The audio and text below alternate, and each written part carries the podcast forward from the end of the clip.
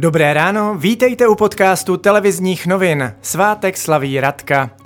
Dnes bude většinou polojasno ráno ojediněle mlhy. Nejvyšší denní teploty 25 až 30 stupňů Celzia, v tisíci metrech na horách kolem 21 stupňů.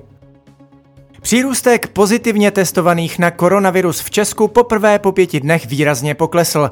V neděli činil 792 případů. Ministr zdravotnictví Adam Vojtěch prý nová plošná opatření prozatím nechystá. My jsme ta opatření, která jsou nyní, to znamená eh, plošné nošení roušek eh, ve všech vnitřních prostorách, zavedli eh, ve čtvrtek. Stejně tak se v těch nejpostiženějších oranžových regionech zavedlo omezení nočních podniků, kde je velmi výrazné riziko šíření té nákazy, takže počkejme teď týden na vyhodnocení opět nového semaforu a vývoje té nákazy a případně pak budeme řešit další opatření.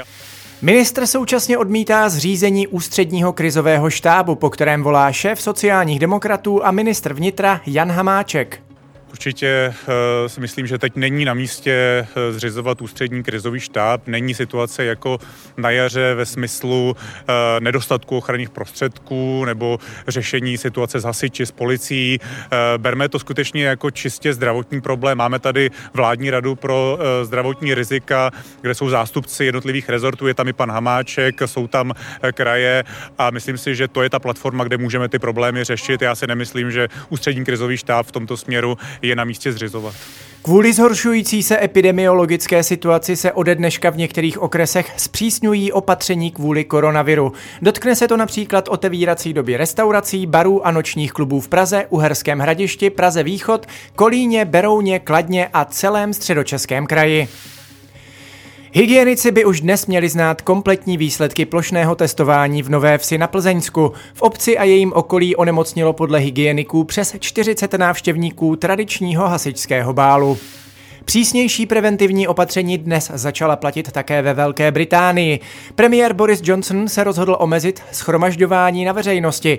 Zatímco doteď se Britové mohli scházet ve skupinkách do 30 lidí, teď se jejich počet sníží na 6.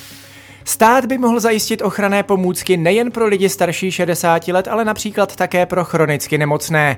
Podle ministra vnitra Jana Hamáčka by o tom dnes měla jednat Rada vlády pro zdravotní rizika. Centrum Pardubic dnes čeká dopravní kolaps. Může za to řidič, který na křižovatce po nárazu vyřadil z provozu síť navzájem provázaných semaforů. Oprava bude trvat dva týdny. Řecko postaví na ostrově Lesbos stále přijímací středisko, které nahradí požárem zničený uprchlický tábor Moria. Pro výstavbu nového centra se úřady rozhodly i přes rozsáhlé protesty místních obyvatel. A ještě ze sportu. Vítězem letošního ročníku tenisového US Open se stal rakouský tenista Dominik Thiem. Ten otočil finále se Zverevem z 0-2 na 3-2 na sety. A to je z dnešního podcastu televizních novin vše. Mějte fajn den.